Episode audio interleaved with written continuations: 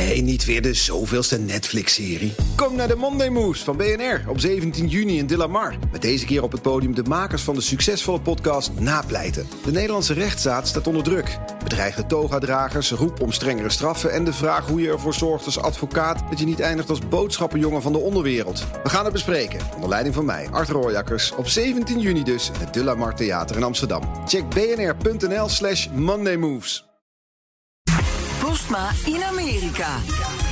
Tijd voor het Amerikaanse nieuws door de ogen van onze correspondent in Washington, Jan Postma, met deze week veel Trump-gerelateerd nieuws. Jan, Trumps mediabedrijf heeft een congreslid binnengehaald als nieuwe CEO en die staat dan weer op bekend om zijn ruzie met een koe. Ja, u hoort het goed. Een koe inderdaad. Dat is uh, Devin Nunes, uh, pro-Trump-congreslid. Uh, werd bekend vooral tijdens de impeachment. Toen was hij echt een fanatieke verdediger van Trump. En nu stopt hij er meteen me, ermee. En meteen aan het einde van het jaar al. Dus hij is ook echt al heel snel weg. en dat heeft er dan weer mee te maken, omdat hij. Um, uh, ja, eigenlijk uit een district komt... Uh, wat nu samengevoegd wordt met een ander district. En daardoor zou het een stuk lastiger vorm gaan worden... want dan moest hij ook meer democratische stemmen binnen gaan halen. Nou, dat zou dan de reden zijn dat, dat hij nu snel even ertussen uitpiept... en voor Trump kiest. Maar Nunes die staat ook bekend om zijn geklaag en zijn rechtszaken... tegen journalisten, tegen Twitter... en zelfs ook tegen een parodie-account van een koe op Twitter. Devin Nunes Cow heet het. Nunes was zelf ooit boer... En uh, deze parodie koe, ja, de, die, die, is geen fan van uh, zijn oude baas uh, Núñez. En uh, Núñez wilde daarom 200 miljoen dollar binnenhalen in die rechtszaak. En ja, de ironie hierin wordt ook niet over het hoofd gezien... want Núñez die heeft het vaak over de vrijheid terugbrengen op het internet. Ook in zijn nieuwe baan, hè. Dat je op dat nieuwe Trump-netwerk weer alles mag zeggen. Maar ja, een parodiekoe wilde hij dus de mond snoeren. En, en dan gaat hij loeien. in het ja, precies. precies. En in dat, dat, dat platform van Trump, waar dus ook de vrijheid voorop staat... en waar Núñez ook in het persbericht helemaal op losgaat... van oh, hier mag alles uh, weer. Daar mag je dus ook geen kritiek hebben op dat Trump-platform nee, zelf. Dus daar nee. is een beetje een, daar komt, gelijkenis. En, ja, ja? ja gemekker. Ja, precies, gemekker. Ik wou nog zeggen, die rechtszaak die loopt ook nog tegen die koe. Dus dat gaat gewoon door. En, en de koe en de fans van de koe, die, uh, nou ja, ik, ik, dat is een beetje flauw. We kraaien al Victorie, uh, die loeien Victorie. Want die zeggen, ja, die koe die is er nog. En, en Núñez die is nu weg. Dus we ja. hebben toch een beetje gewonnen. Ja, vorige week hadden we het even over Georgia. Democraten zijn opgetogen omdat Stacey Abrams daar meedoet aan de race voor het gouverneurschap. Bij de Republikeinen draait het vooral om wat er bij de verkiezingen van 2020 gebeurde. Ja, daar, daar wou ik toch even op terugkomen. Want, vorige week legde ik uit dat die Republikeinen... die, die, die, die zijn bang voor verdeeldheid. De, tegenover die, die, een beetje die democratische ster Abrams.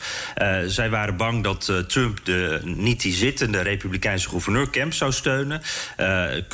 Trump die is namelijk heel kritisch op Kemp... want die zou niet genoeg gedaan hebben om die verkiezingsuitslag in Georgia te veranderen. Nou, inmiddels weten we dat de door Trump gesteunde Republikein David Perdue mee zal doen. dus het wordt inderdaad die Republikeinse strijd. We krijgen nu een Trump-kandidaat tegen de uh, oude uh, uh, gouverneur. En dat wordt dus ook een keuze voor of tegen Trump. En als het om Trump gaat, dan telt nog steeds één ding. Hè, die verkiezingen van 2020. Ja, want die heeft hij gewonnen, toch? Ja, precies. Die ja. heeft hij gewonnen. En daar moet niemand ook aankomen. En nee. Purdue die werd gevraagd of hij die uitslag uh, van 2020 in Georgia... of hij die had goedgekeurd, gecertificeerd... als hij toen gouverneur was geweest. En toen liet hij weten... nou, uh, nee, dat uh, zou ik niet gedaan hebben. nou, wij weten natuurlijk, jij maakt er al een grapje over... die uitslag is drie keer geteld, dus geen bewijs voor fraude. Biden heeft daar gewoon gewonnen. Maar Purdue zegt echt... ja, er is toch wat aan de hand daar. Ik had het echt niet goedgekeurd. En dat is een voorproefje voor de strijd in Georgia.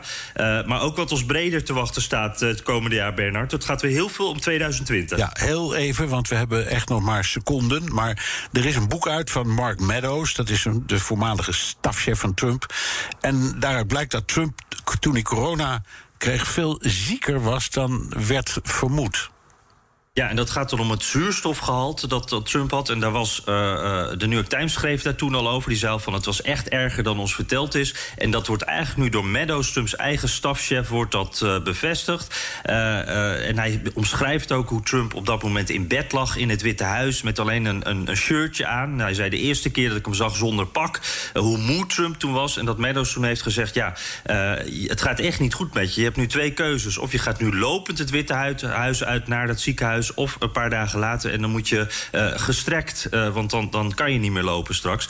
Uh, dus heftige verhalen. En Trump is daar natuurlijk helemaal niet blij mee. Dus Meadows en Trump die hebben nu ook weer een beetje ruzie. Dankjewel. Jan Postma, correspondent in Washington. Wilt u meer horen over dat fascinerende land? Luister dan naar de Amerika-podcast van Jan en mij. Bij BNR ben je altijd als eerste op de hoogte van het laatste nieuws. Luister dagelijks live via internet. Bas van Werven. En heel langzaam komt de zon op rond dit tijdstip. Je krijgt inzicht in de dag die komt op BNR, het Binnenhof in Nederland en de rest van de wereld. De Ochtendspits. Voor de beste start van je werkdag. Blijf scherp en mis niets.